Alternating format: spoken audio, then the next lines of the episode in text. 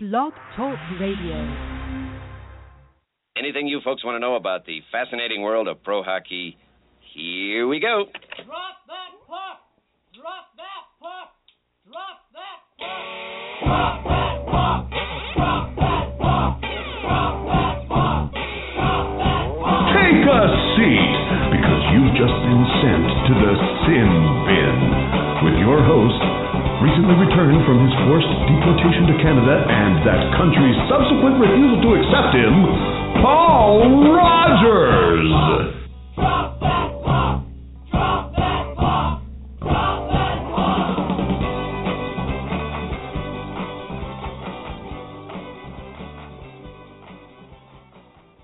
All right, everyone. This is uh, Seattle Sin Bin. Once again, this is episode three of our second season.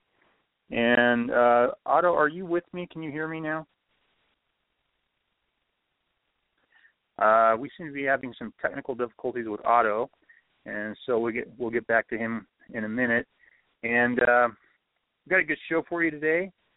Um, and uh, first thing I want to I want to play for you is we have the first episode uh, for this season of Hockey Talk by National Public Radio. So let's go ahead and check this out. And that's how three adorable baby goats cleaned up a two story trash heap next to I 5 in Seattle. Next, it's Hockey Talk on NPR. The time is 4 o'clock.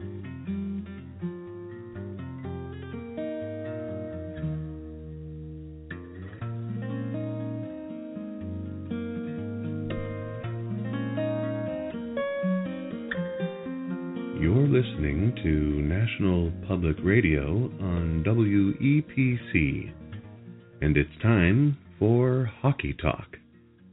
I'm your host, David Anthony Suzuki Jones, and today I'm joined by my NPR colleague and rabid Blackhawks fan, Tiffany Bambera Woodcock. Thank you for having me on the show again. It's great to be here. Let's begin by discussing the Western Conference. In your opinion, who are the best two teams in each conference and why? Well, my fandom notwithstanding, the Blackhawks are still the team to beat. They have the best core in hockey and a terrific goaltender in Corey Crawford. You also have to like the Anaheim Ducks. They've got great center depth and a ton of young defensemen. In the East, the Capitals and Rangers are the class of that conference, but don't count out Tampa Bay. Ah, yes. Can't count out the mighty Ning. At least that's what I hear the kids calling them these days. I asked my son the other day about catching the Ning when they came to town. He said he'd go with me to the game if I take him to a rock concert. I think he said the band's name was Mastodon, you know, like a woolly mammoth. So I said, well, hopefully you don't think I'm too much of a mastodon to go to this show with you. I don't follow you. I can't wait to hear how that mother son outing goes, though. Any band that uses Latin in their band name, like Mastodon, sounds like that is intelligent, thinking man's music. Like Cat Stevens. Or Pete Seeger. I know. I'm so proud of my son for inviting me to come accompany him to see this group. Oh, I'm getting a message from our producer. He says he has a snippet of Mastodon for us to hear on air so our listeners can get an idea of these musical archaeologists. Oh, yes, please. Let's hear it.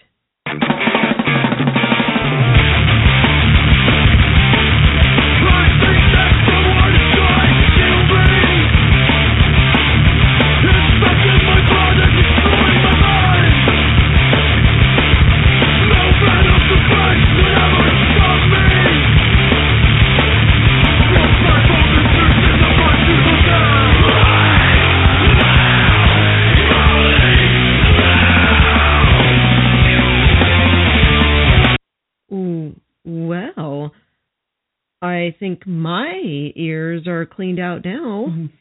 Mm-hmm. Not to pick on your son's musical taste, but that song should come with a trigger warning. that audio beating reminds me of a rather unfortunate incident when I was bullied once in oh. my ninth grade locker room. The bullies made me strip down and then applied icy hot to my private parts. Oh. Oh, that sounds exceedingly painful. Not as painful as listening to that band. Thanks for that tip from our producer. Moving on, David. Let's discuss the NHL's recent decision not to vote on expansion this December. It's a bit puzzling. In the summer of 2015, expansion bids were accepted from Las Vegas and Quebec City. Many observers expected a bid from Seattle, but in the end, no group from the Emerald City put forth a bid. The League could be waiting to see if Seattle gets its act together with regards to building a new arena, or they could just be slowing their timetable down. It remains to be seen when expansion will be voted upon and whether or not one or two teams would be involved. And, of course, the question of what will happen with the Phoenix Coyotes, who are currently on shaky ground with their host city. Some curious developments in an ever changing story. Thank you for the update. And speaking of unsatisfying conclusions, it's time for a word from our sponsor Viagra. Hockey fans, do you suffer from ED? Is your front line limping to a weak conclusion? Is your lack of performance in the bedroom putting your relationship in the penalty box, leading to depression and anxiety? Talk to your doctor about Viagra and get your power play started. Viagra, the little blue pill with big results. After the break, we'll go over last night's results and talk about Maple Leafs coach Mike Babcock, who was named coach of Team Canada for the 2016 World Cup of Hockey. This is Hockey Talk on National Public Radio. The time is 4:20. What you gonna do when the people go home and you wanna smoke weed, but the reefer's all gone and somebody had the nerve to take the herb out of the doobie ashtray? Why they do me that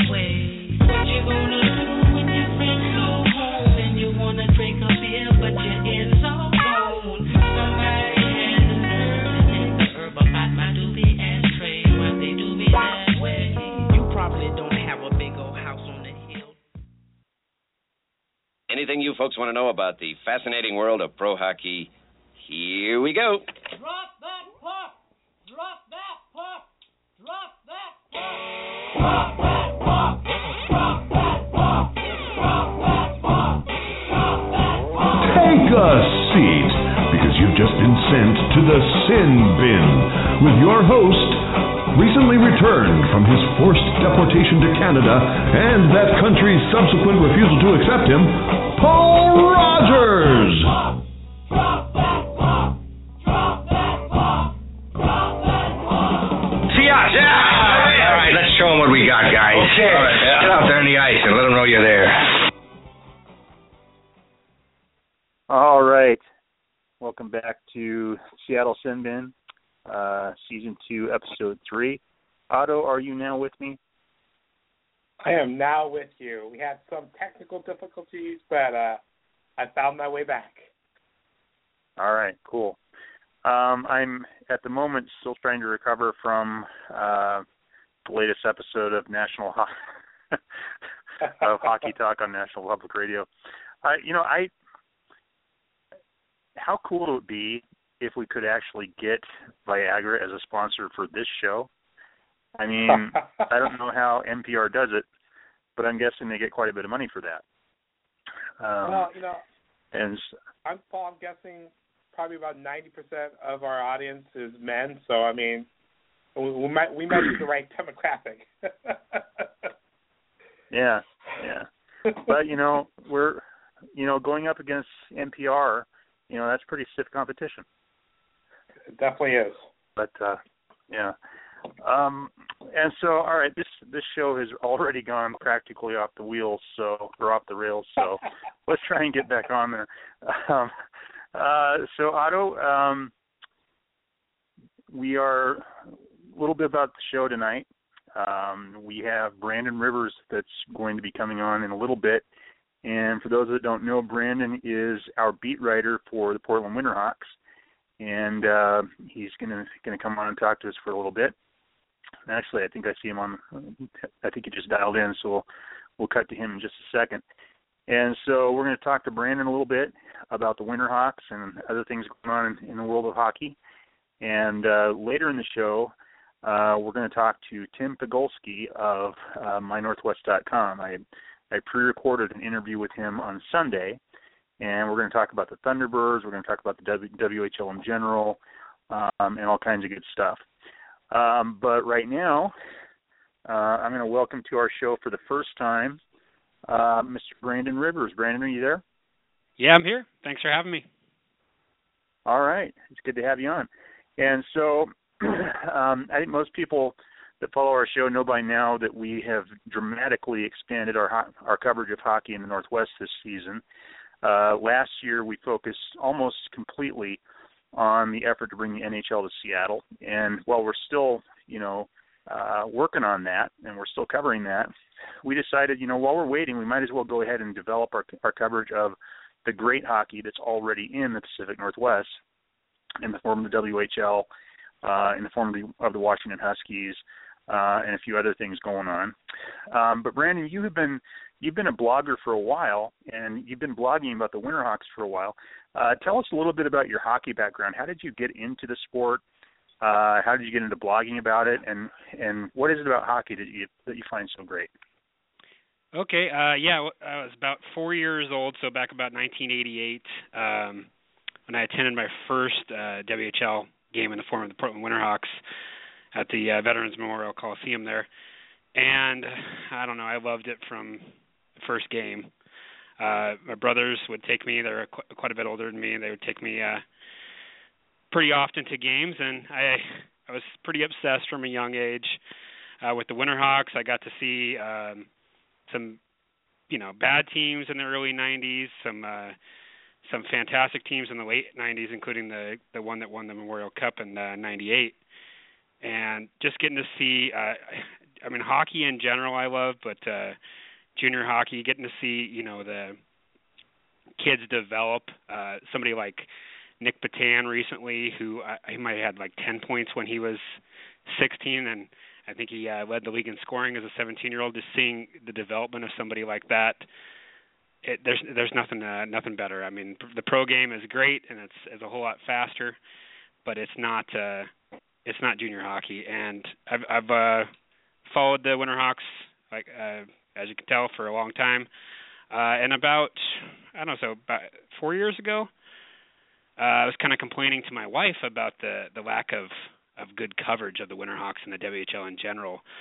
And she said, "Why don't you do something about it?" I didn't really have a hobby Yeah. at the time, and and I thought, "Hey, well, good point." she, I don't know, I don't Yeah. know. I think she uh, bit off more than she could chew with how much time I spent on it, but but yeah, she uh she kind of pushed me towards it, and the community, uh the aspect I love. I love going to uh visiting arenas in Seattle and Everett and getting to know the, the fans there and uh you know the the community that's kind of risen up around Portland some of the other guys that do some uh you know uh some blogging and podcasting uh re- you know talking with them a little bit getting to talk to the beat writers a little bit I just I love it um Yeah. Uh, you know and i just want to continue doing it as much as i can. And and i and i thank you guys for giving uh you know the sb nation stamp of approval on uh on the the whl in this area because it was there was a big gap in in in the coverage uh and Yeah, and you know, you guys there- have stepped in. uh, we re- we really we really hope that someday we're going to uh, be able to have our own SB Nation blog as well. Uh, right now, we're hosted by Sonics Rising, which is a basketball blog, of course, uh, and, and they're gracious enough to host it. We're we're really hoping to build it into our own blog, our own identity. Um, and, and Brandon, in addition to writing for us, you still write for your own blog. Uh, where can people find that blog? And that's going to be uh, hodgesheroes.blogspot.com. Uh, I do every game recap uh, for each game. I do uh, notes on each uh, game, just kind of things that jumped out to me, and then I keep stats uh, as well uh, in the form of like uh, individual shots, um, face-off um, percentage, like winning percentage, uh, checks, Mm-hmm. and uh, block shots as well. As much as I can. A lot of the times it's off video feed. Sometimes when I'm in person, I can do those things a whole lot better. Uh, last year I did a lot of time on ice as well, which is is something that if, if somebody had a good system for somebody in each building able to do time on ice, uh, right? Th- there's a there's a market there for that. Uh, it's just unfortunate that it takes me so long to do it that I haven't been able to do as much this year. But uh, yeah, I keep. I know I, I do that for each game, uh, and then I do my a weekly write up for you guys. But uh, in the in the future, I'd like to to get the two together in some way. But uh, for now, it's, Well, it's kind of you what know, I've been doing. yeah, it's- maybe. Yeah. Yeah, maybe when uh, maybe someday when we're able to spin off on our own, it'll be more practical to do that, and we'll have more resources at our disposal, and we and we can do things like that. Did you say that the first game you went to was in 1988? It was, yeah. Days of Eric Um, gone, and uh, go go yeah, on. I. It's it's odd that you say that because the very first game hockey game I ever went to was in 1988, and it was a winter hockey game, and I, really? I didn't really become a fan. Yeah, I didn't really become a fan of hockey until just the last couple of years. But uh, I was going to George Fox College down there, and it was my freshman year, and we had an outing uh, where we took girls and uh, went to went to the hockey game. and I remember there was a huge brawl that night, and uh, I was actually a little put off by it. And now, I- you know, now I kind of uh, kind of enjoy that a little bit. But at the time, you know, it was it was a new experience for me, and I wasn't really prepared for it. But uh, maybe we were there at the same game, the first one. It's hard to Possibly, a, a four-year-old Brandon was wandering around in his in his little Winterhawks jersey. Oh, and you know, it, it's funny because as we were leaving the stadium, uh, a man was holding his son's hand. He looked like he was about four, and he said, "Wasn't that a great fight, son? That wasn't your dad, was it?" Oh no, my my brothers are the ones that took me, so yeah, that that wasn't me. oh, dang it! That would have been cool. That would have been cool. Otto, Yeah, you that got some questions great. for Brandon, don't you? Otto, you got you you have some questions for Brandon? Oh yeah, yeah. I'm sorry. uh, hey, Brandon, how's uh, how's it going? Fantastic. How are you, Otto? Doing great. Nice to finally talk to you over the phone. um, so yeah. In person So, one of these know, days. had a- you know, can you give me kind of just a quick uh, snap, snap snapshot of the season? I know you guys kind of had a slow start to the season, then you guys kind of ran off a, a really long good streak, and and then last last couple of games you had a couple losses. Can you just kind of give a quick overview on, on the season uh, so far for the Winterhawks? I think uh, my my general feel on the the Hawks team this year is it's kind of a, a team in transition. It doesn't quite know what its identity is. Uh, I don't know if you guys watched the team back when Mike Johnston was the coach slash general manager. It was a lot of uh, you know puck rushing defensemen and uh, a lot of a lot of offense, a lot of very skilled forwards, possession style game. Uh, and then under Jamie Kompon last year, he kind of kept that going a little bit. But in the when the playoffs rolled around, and especially when they ran into a team like uh, the Kelowna Rockets last year with the very talented Leon Draisaitl and and uh, Josh Morrissey and those guys, they kind of played a more um, defensive style system, committing to blocking shots and you know uh, trying to take away the the passes through right across the the neutral zone and and the long passes and that. So I mean, kind of changing the style a little bit, and that that worked a lot to their favor. But this year, it kind of, it, to me, they don't really know quite which way they want to go. Uh, they brought in two 19-year-old defensemen, uh, NHL drafted 19-year-old defensemen, and Jack Dougherty uh, out of the University of Wisconsin brought him over. I think uh, University of Wisconsin won like one game last year, and and uh, Nashville signed him. And since Nashville signed him, uh, they, he can't uh, go back to NCAA, so he came over here to Portland because Portland had his rights. Um, so they had him, a very stay-at-home uh, defenseman, but he still has a pretty good shot from the point there. And they brought in Caleb Jones, the younger brother of Seth Jones, who was, uh, I think, the number four overall pick in the NHL draft a few years ago. Uh, took the helped take the Winterhawks all the way to the Memorial Cup final against Halifax uh, a few year, or a couple years ago. Uh, brought those two guys in, and then of course have Adin Hill, who stood on his head in the playoffs last year, and and uh, you know continues to do a lot of the same this year. But so I mean they had a so they had a ton of talent, and most of the talent in the previous years had been up front, and they kind of pieced together a, a good def- defense uh, with a couple good guys here and there, or a couple uh, NHL caliber guys here and there. But this year, I mean, most of the talent was on the back end. So to me, they kind of, you know, played a more defensive style. Uh, maybe that's a little more true to their nature.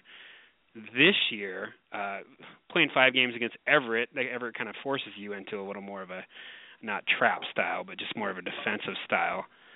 So Right. uh, they did that, and then they uh, they uh, picked up Rihards Bukarts from uh, Brandon in a trade. Uh, a very talented uh, Latvian uh, overage player who kind of looked to me like a, a lot of the you know maybe the guy that they were missing and and uh, s- some creative uh, force up there on the forward.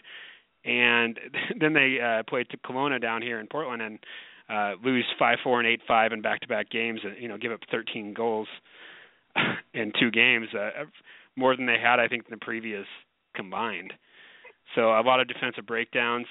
So like I said uh, before, uh, team in transition. What is their identity? Are they uh, Everett style uh, trap style team, or you know where they get breakouts here and there, but rely upon their defense and goaltending?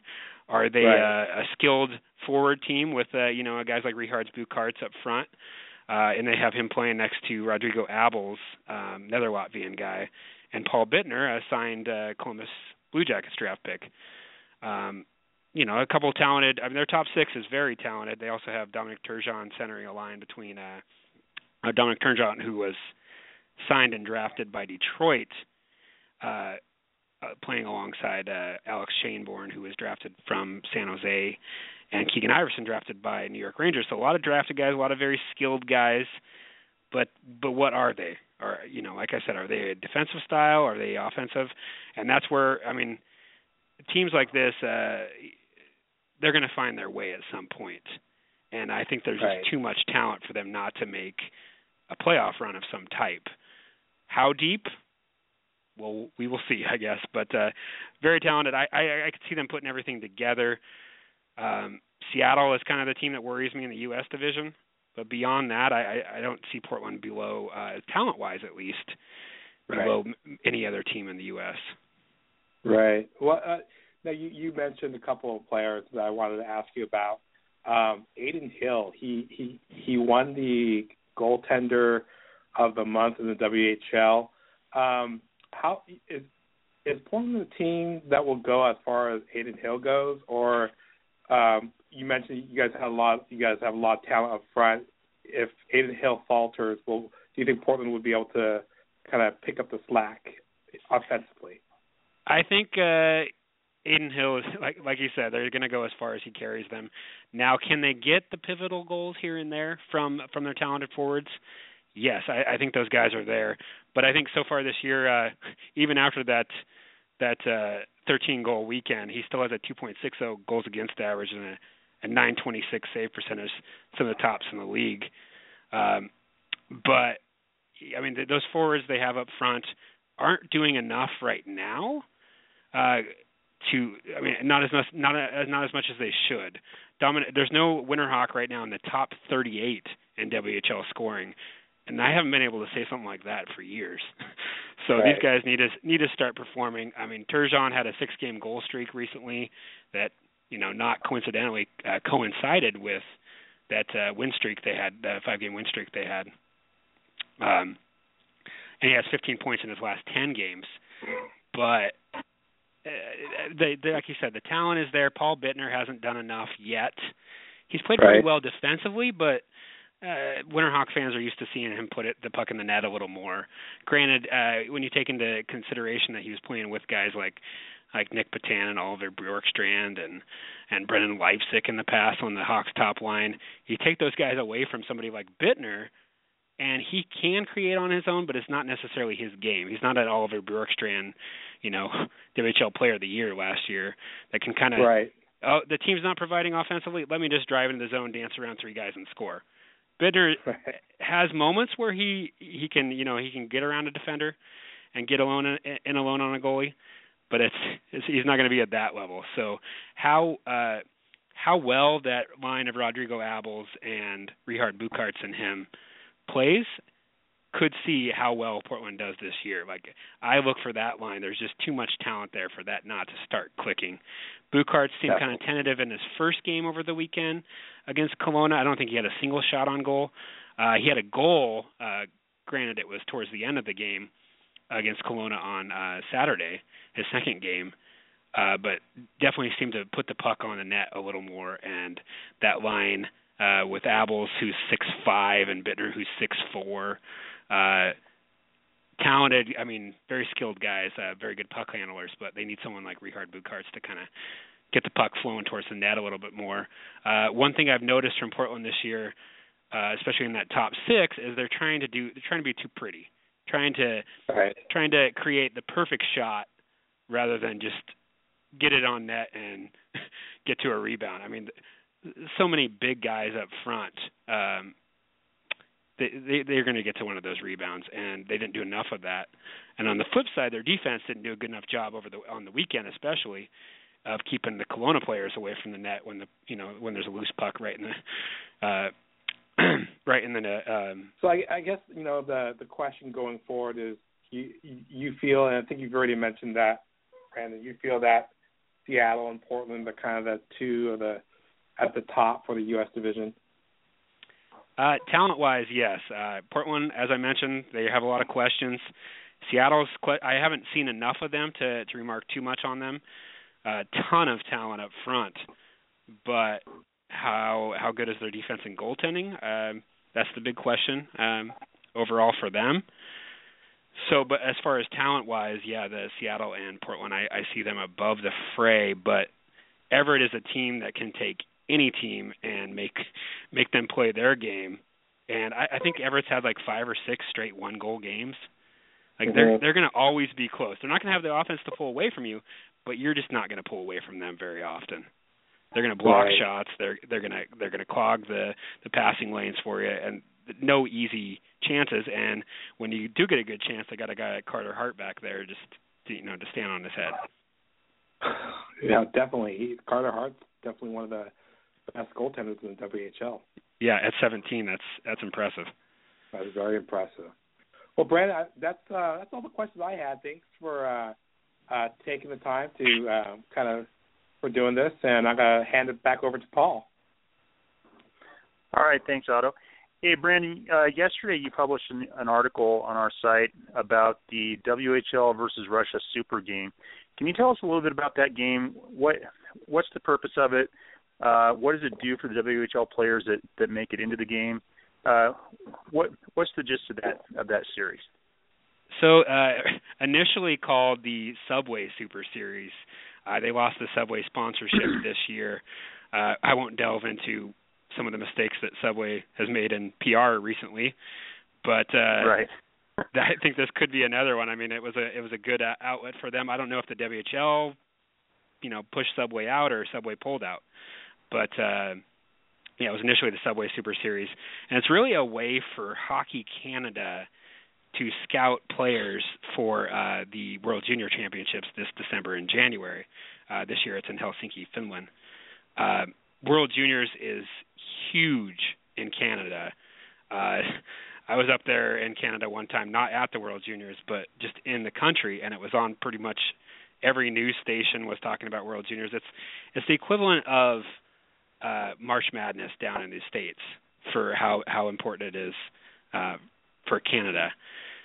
So when I mean, so highly highly criticized any any move that they make. The goaltenders are under a lot of criticism and things like that. But uh, yeah, so it's uh, WHL um, serving or the CHL in general, they they host the uh, Russian select team um, put together to come across to Canada and play two games against the Western Hockey League, two games against the Ontario Hockey League, and of course two games against the Quebec Major Junior Hockey League. And then they take the points or the uh, the record, the head-to-head record, and they say which side won or lost. I mean, is it is it that important as far as the uh, the outcome?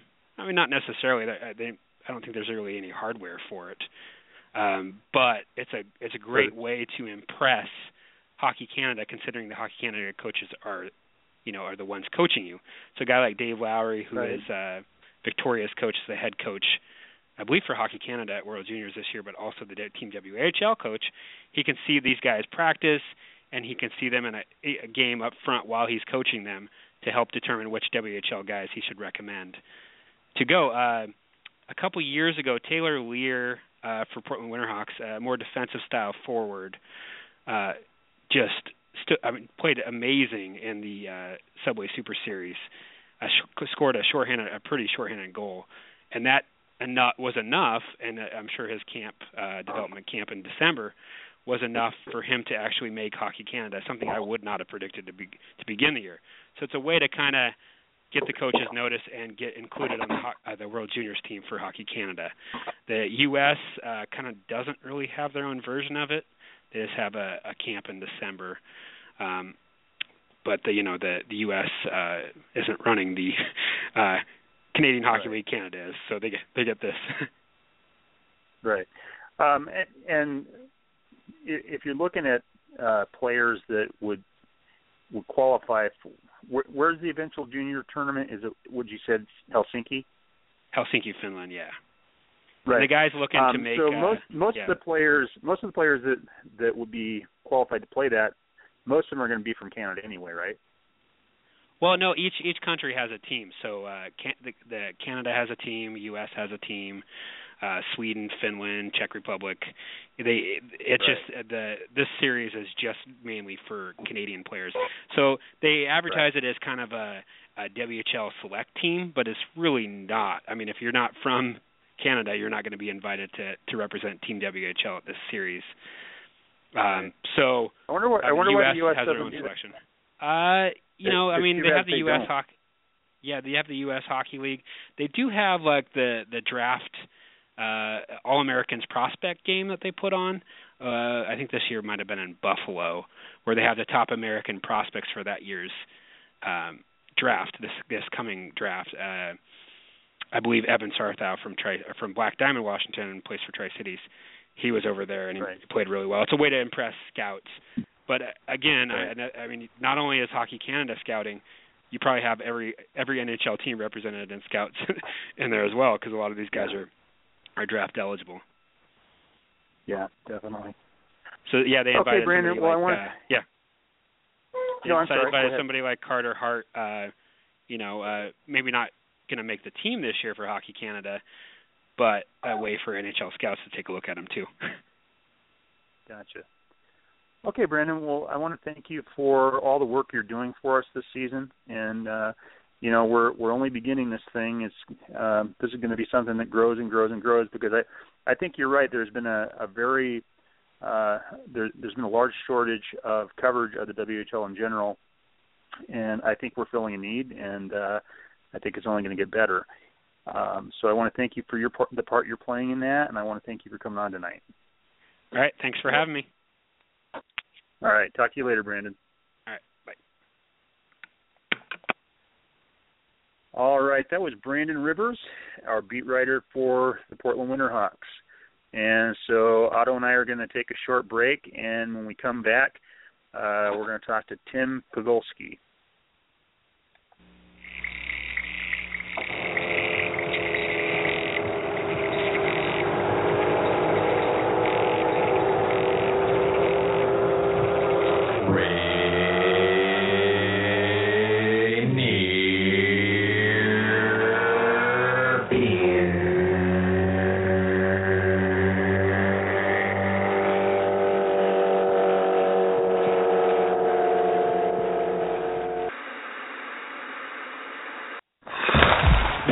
Vancouver Canucks team store is the only place to get all your authentic Vancouver Canucks merchandise. $22 keychains. $45 t-shirts made in Indonesia, but, screen printed in Canada. The Vancouver Canucks team store, where the players shop. Because making $5 million a year is the only way you can afford this crap.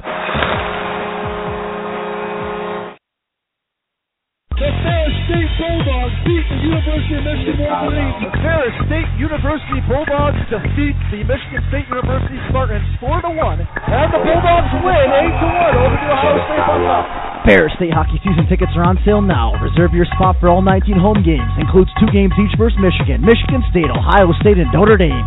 $175 for adults, $80 for students.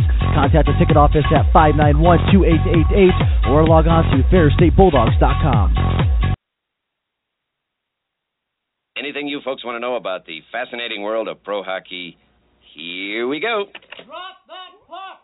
Drop that puck! Drop that puck! Drop that puck! Drop that puck! Drop that puck! Drop that puck! Take a seat, because you've just been sent to the Sin Bin with your host, Paul Rogers, who is a college graduate.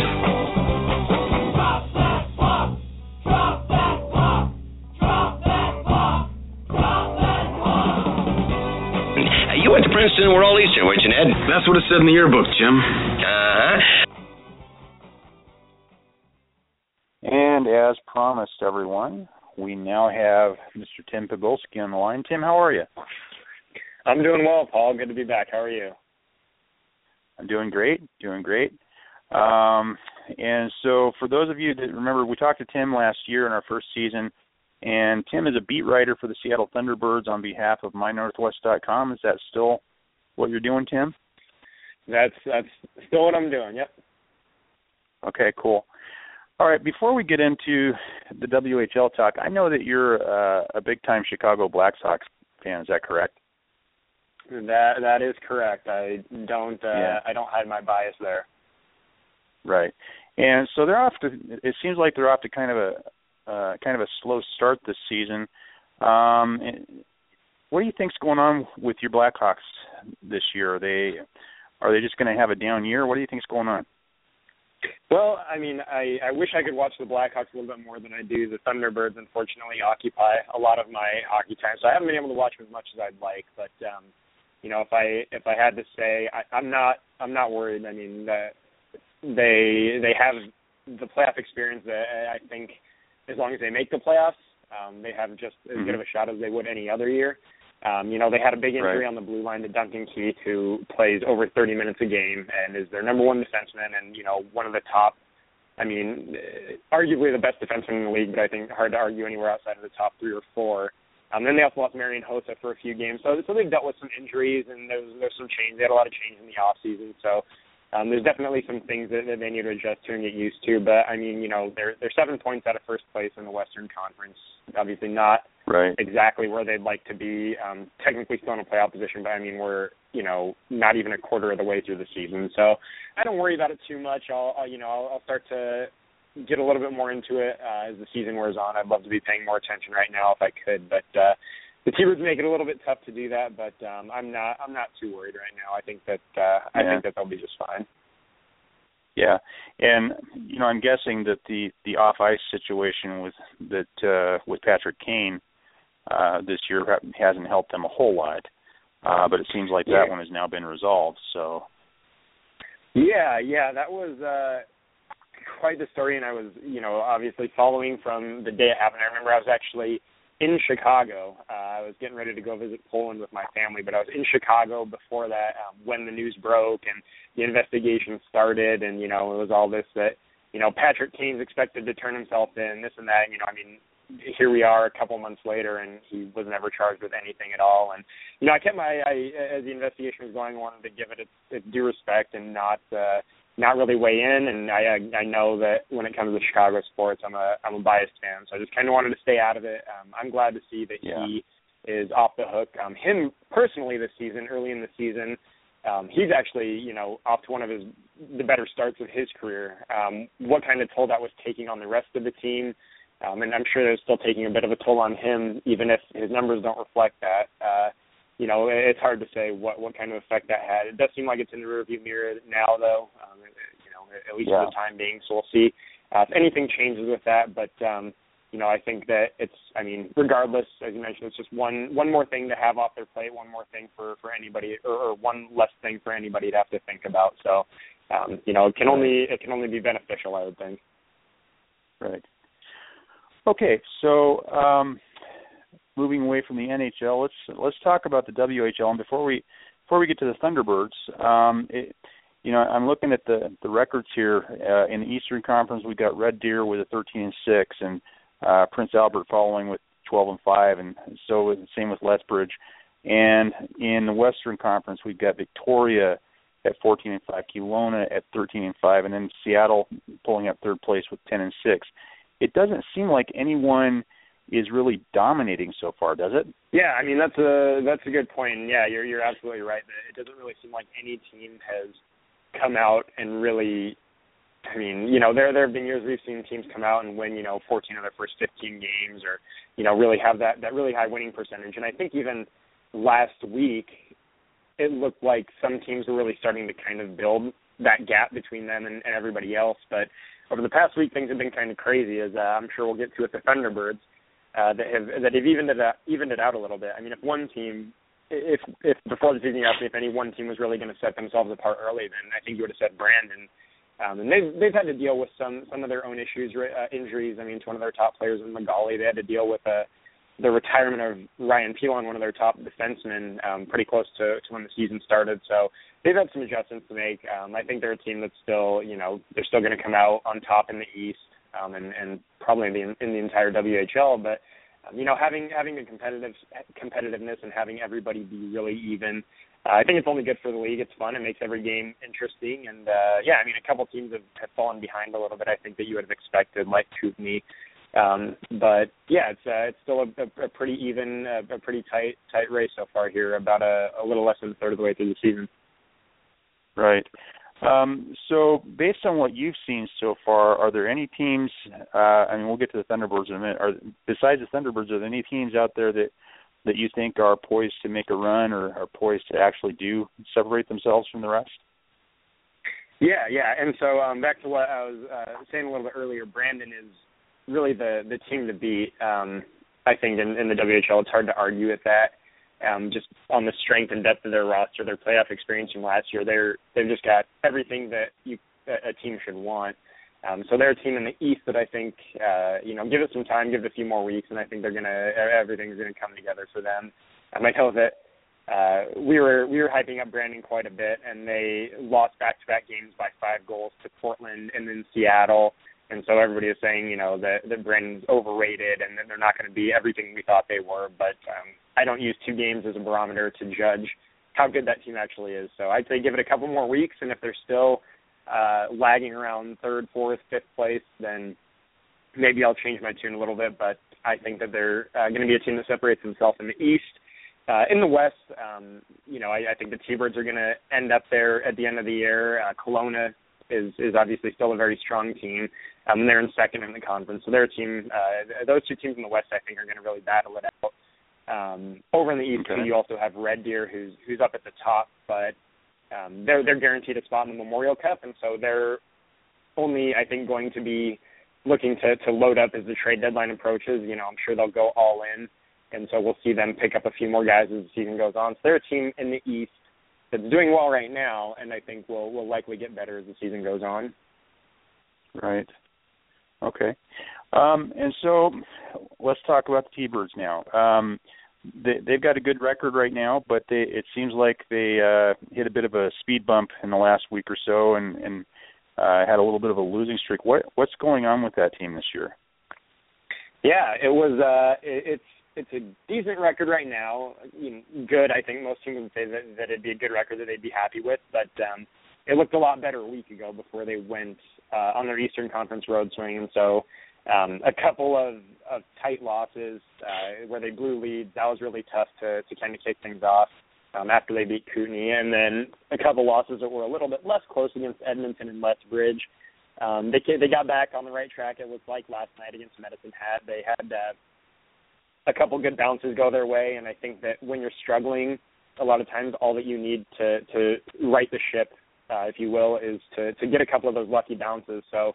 And we saw two of those last night, two important goals. The first one, I think, was just nine seconds into the game, and then um, another one by Wedman a little bit later that he he slapped off a defenseman's stick and it somehow got over the goalie's shoulder and it looked like the goalie didn't even see it. So they got they got a little bit uh they they they caught a couple breaks, got a good couple good bounces last night that I think will help set them on the right track. A four game losing streak is never something that any team wants to experience. A, a loss is never a team in, never something a team wants to experience. But um I didn't get too up in arms about it. Their their first two games that they lost where they blew the three one leads going into the third period. Um both both looked very similar where um Calgary and Red Deer respectively scored late goals. Calgary was just with a couple seconds left in the game, but um they both scored late goals to win it.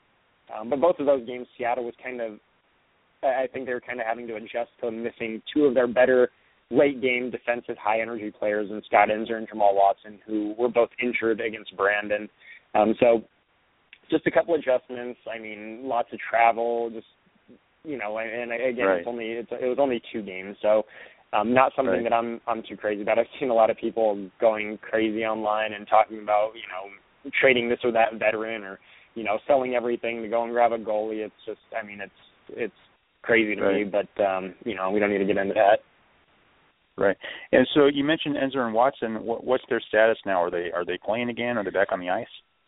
Yeah, Watson Watson is back. He came back a couple nights ago, um, so he's back, and and I think he started off his first game back a little bit slow, um, but he's he, he's he, he looks like he's back up to speed now. Against uh, Medicine Hat last night, he was throwing his weight around. There was a situation where uh, there was actually a whistle, um, and he dropped his gloves. He was ready to fight, but uh, referee got in between and pulled him apart. So he looks like he's he's back, feeling comfortable. His was a really scary injury. Um, you know, it was one of those just sort of innocent plays where it looked like his skate got caught in the net or in the goal or or got caught in something down by the the Brandon net and he went down and was in a lot of pain, couldn't put any less or put couldn't put any pressure on his left knee and so it's always those situations I think that, you know, just kind of the awkward the awkward bending or awkward Right. twisting that that are always the worst. And so um when you see somebody not So putting any pressure on a knee, you think the worst. Uh we you know, we didn't get the sprain? official report and in hockey they're pretty pretty tight lipped about that stuff. I mean, we knew it was lower body, but yeah, I mean, if I had to guess, then I would I would have said it was a sprain. We didn't get the official official word on that. Um, Right. As far as Eansor goes, Okay, so how about Eansor? out.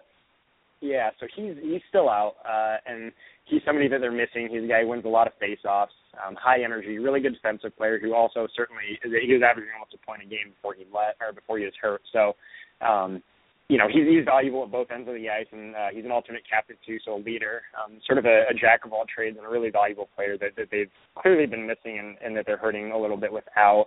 Um, he was a it was it was an ugly play for him when he got hurt. He got hit uh, after a whistle, um, pretty pretty clearly after a whistle. So, um, you know, it ended up that that if I remember right, uh, that um, Brandon still actually came out. Uh, There had been a delayed penalty on Seattle. Seattle touches the puck. Eansor gets leveled after the play, and then kind of the teams converge. And it ended up that Brandon still ended up getting a power play. But now Eansor's been been out for some time. You know, coming up here on a couple weeks.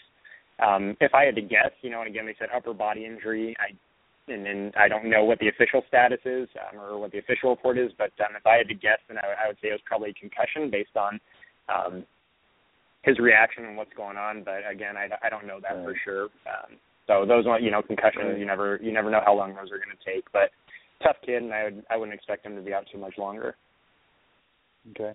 So when Eansor and Watson are health are healthy, um, what are your thoughts about their line? I mean, how, how would you rate their line to the rest of the teams in the U.S. division and even the rest of the WHL?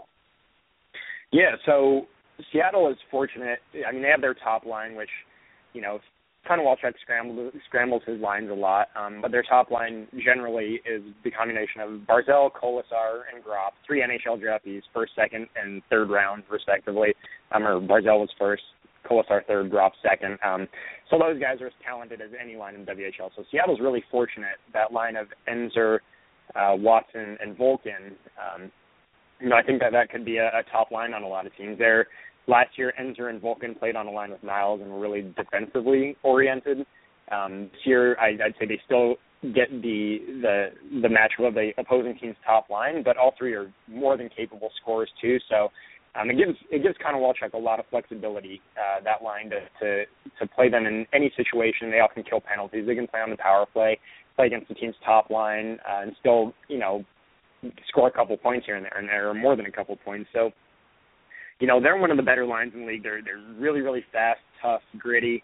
Um, I mean, they they have more than their fair share of skill too. So it's a line that that uh, Seattle's really fortunate to have, and a lot of times teams look at their uh, at a, a sort of defensive line as the third line or checking line, and um, it's tough to call this line a checking line because of how skilled they are offensively. But um, you know they can they can certainly play that role when necessary, and they can also uh, also chip in points pretty well too.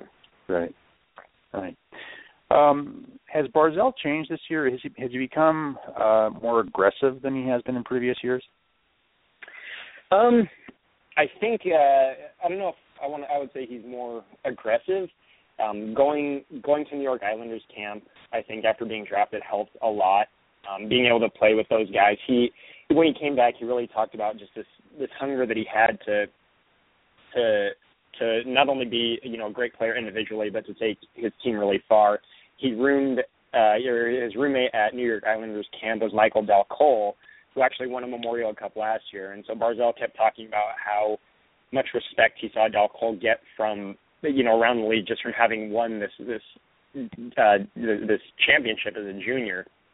So you would normally think that that would translate or carry over, but um, you know I think that that's something that's really important to him. He's he's now 18. It's a lot of times the year that we see players really uh, break out and set themselves apart by a wide margin. He's always had the skill. We've known that. Um, last year he was on track to have a really great year, um, and obviously the injury threw those things threw those plans out the window. But um, he's a player that is, is supremely talented, as talented as anyone, uh, as talented as anyone in the league, and uh, you know, com- combine the facts that uh, he he's a year older, um, so just sort of the natural development as well as going to Islanders camp, learning from guys like John Tavares, one of the best in the world, um, and skating with um, professionals. You know, all those things have kind of helped his game really get taken to the next level, and uh, it, it's going to be pretty exciting to see how he continues to, to carry out this year. We see a highlight reel play from him it seems every night, and uh, it, he makes every game, every time he's on the ice, every time he has the puck, it's exciting.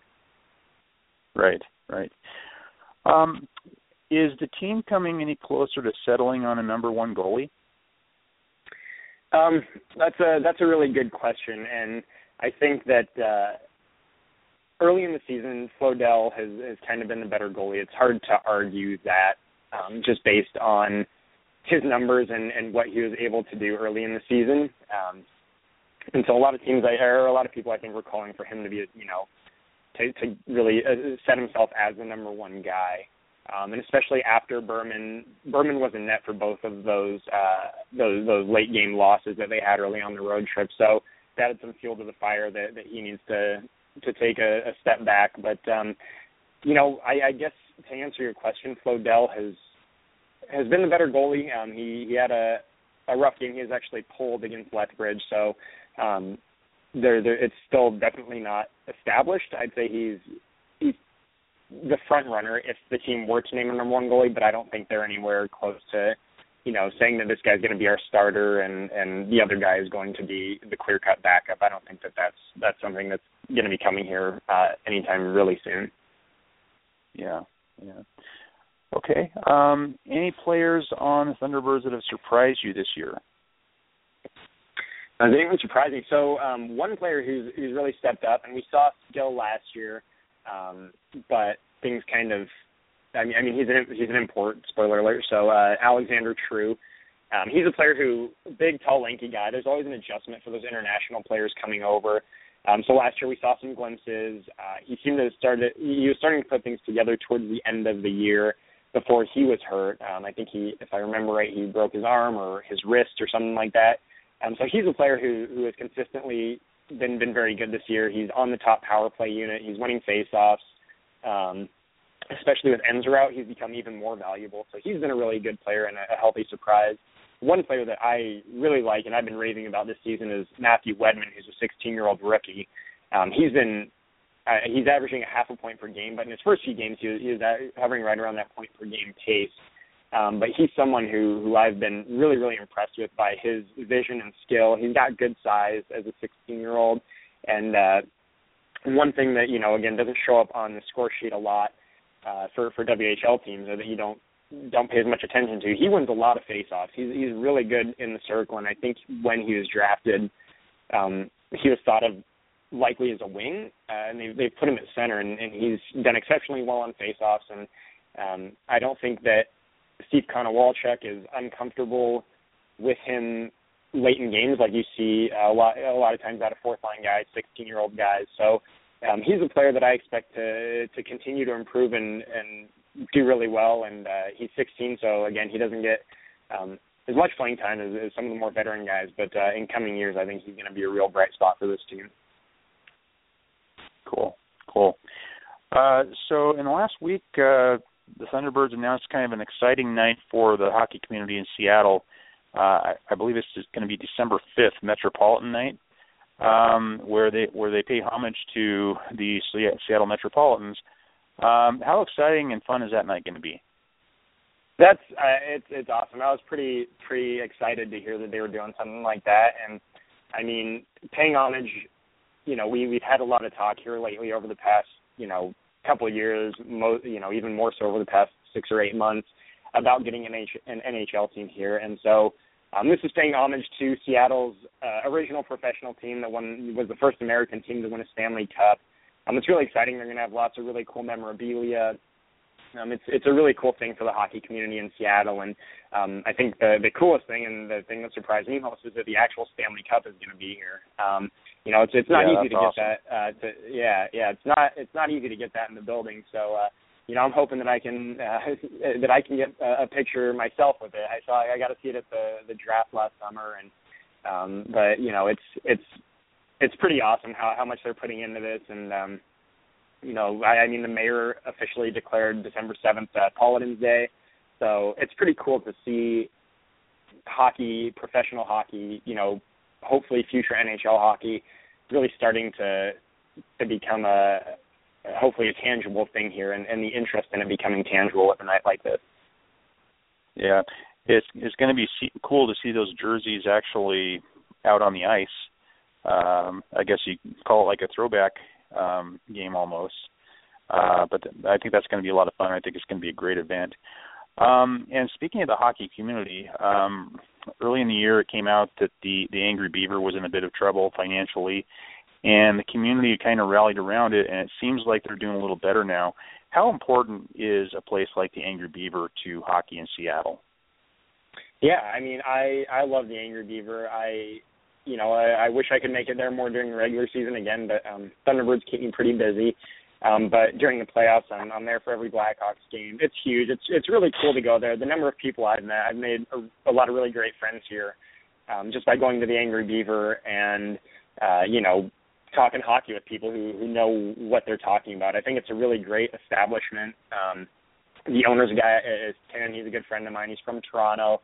He loves hockey. He loves trying to build up a local community. And you're right, they they were struggling, and I think that for a long time, sort of the the summer has been a struggle for them because they're so focused on hockey, and so they've taken a lot of steps to to change that. Um, and you know they have a, a great new chef there and a, a new menu, which is exciting for for a patron like myself. Um, but it's again, it's really cool. They do a lot of events to you know talk about the NHL in Seattle, talk about just all kinds of hockey in Seattle, and it's just uh, it's it's a really great place for people to come together and watch hockey and having that sort of establishment. I mean, when I was in college here at UW and uh there there wasn't the angry beaver. I was you know finding bars and having to go up and ask if they could change it to nhl hockey and usually there might be you know one other table in the place and i'd have to kind of drag my friends along just so i'd have some company.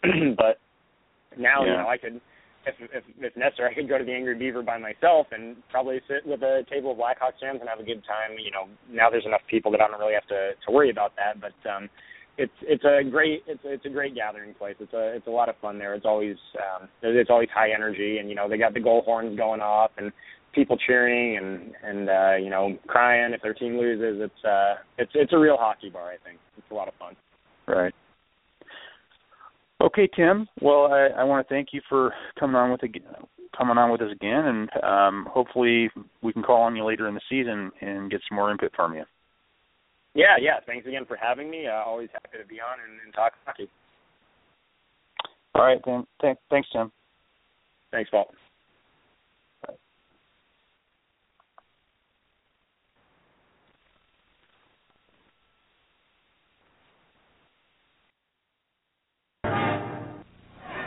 When America needed to cheer, the world watched the impossible dream come true.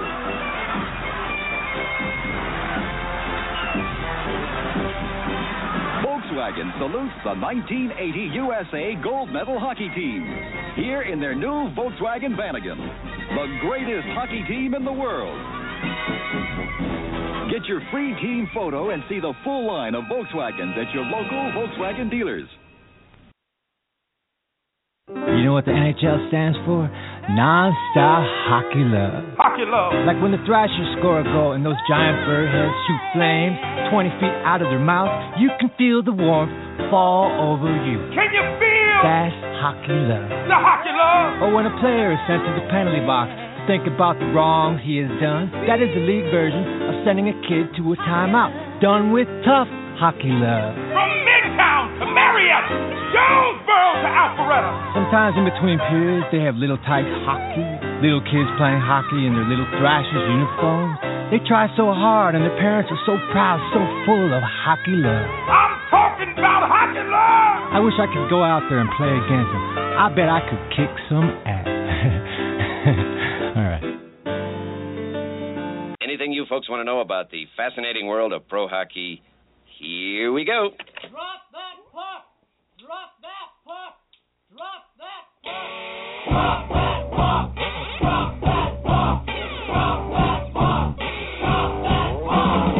Take a seat because you've just been sent to the Sin Bin with your host, Paul Rogers, who is a college graduate.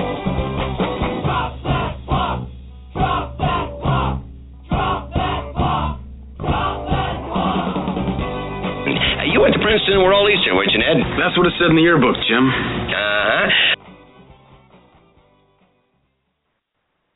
All right, everyone. Welcome back to the final segment of tonight's episode of the Seattle Sin Bin. I am your host, Paul Rogers, and my host with me here is Otto Rogers. Otto, you still there? I am still here, Paul. You are still here. All right, so uh, we just had uh, uh, a couple of good interviews going there. Uh, we had Brandon Rivers covering the Winterhawks for us, and uh, Tim Pigulski, and that was a pre-recorded interview from Sunday, by the way. Uh, so Tim talking about the WHL in general, uh, talking about how the season's going for for the Thunderbirds. Um, so, what are your thoughts from either one of these interviews right now, Otto? We've had a lot to a lot to process tonight. Yeah, you know, it's just uh, from both Brandon and Tim. You know, the especially in Portland, Seattle, you two really talented teams. A lot of NHL uh, prospects. Uh, Brandon mentioned that um, um, several of their players on their team have already been drafted by the NHL, and and we kind of know what. And Tim mentioned how Seattle's had you know their first line are three picks from the first three draft uh, rounds, uh, uh, you know, of the NHL draft. So uh, a lot of talent in Seattle, a lot of talent in Portland, and it's just it's going to be interesting to see to see how it plays out. Right, right.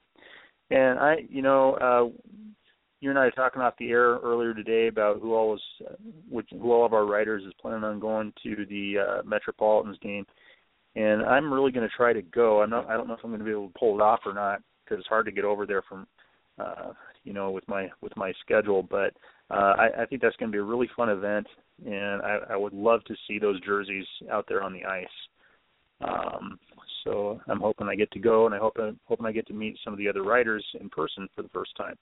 I haven't even met Yeah, you in person yet. I know it, it, it's been we've been doing this thing for for more than a year, but we've known each other through Sonics Rising and, and that community for a long time. But uh, you know what? That's gonna be a special night, and uh, yeah, um, we're gonna try to have we're gonna try to have Paul on, the guy who kind of organized, uh, the guy who, who uh, heads up Seattle Metropolitan's uh, the website, and he kind of organized all this. So um, it's you know it's gonna be Yeah. a special night. It's it's not just for WHL fans. It's not you know it's just, if you're a hockey fan, you got to get into that building. You know what I'm saying?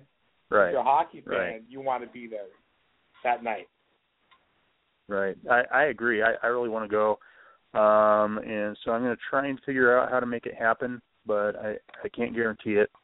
Um, and then one political note to close the show out with. I, I don't really, it's not really a fun conversation, but uh, with the city council um, election from last week, there are two races still yet, they're really yet to be decided. That is uh, the one with the seat involving, involving Bruce Harrell um, and it he is uh, you know he's in a, the fight for his life to keep his seat. Uh, it it looks like he's trending upwards. So it looks like he's going to hang on to that. Thank God. Uh, he's one of our main arena proponents uh, on the council, so we really need to keep him. And then there is the um, between Herbold uh, and what was the other Braddock. Braddock. correct? Yes. Braddock. Yeah, and so uh, Braddock we know is a yes vote on the arena. Uh, last I heard, and Herbold um, is her her position on the arena is in doubt.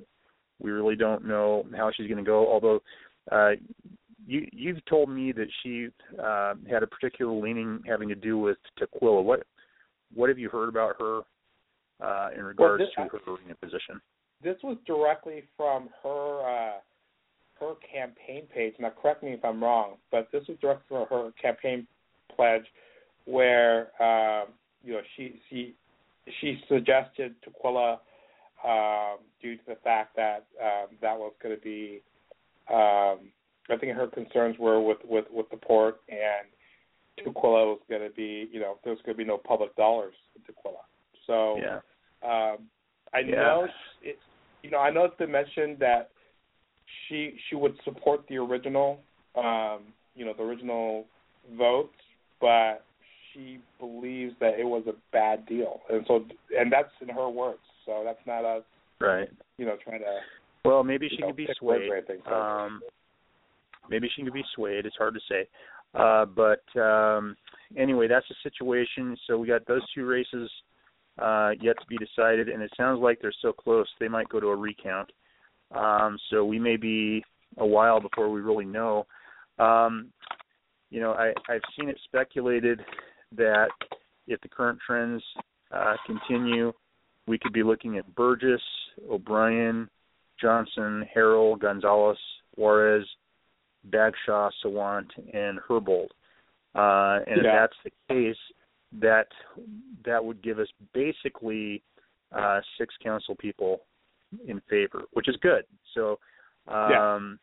you know, as much as we'd rather see Braddock win, um, I don't think it's going to be the death knell if she loses. No. I think I think the, the the bigger concern for for the arena would have been if uh Johnson lost to Maddux.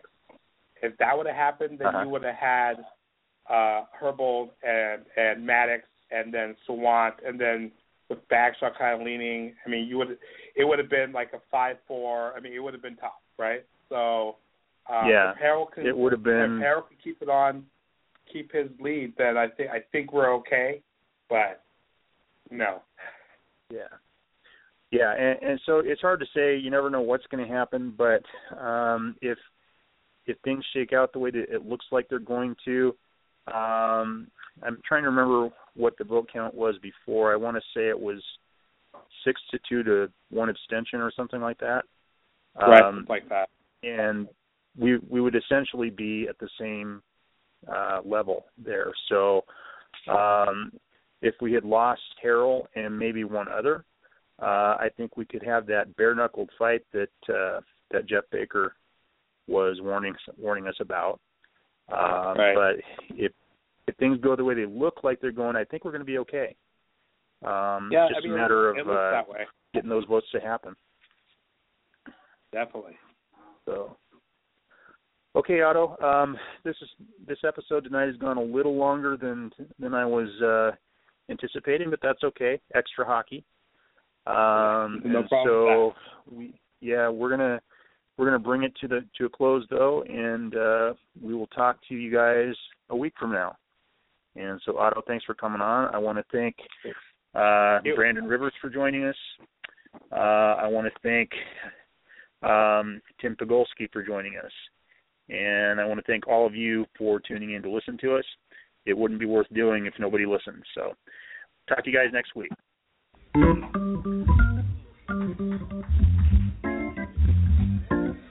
Thanks for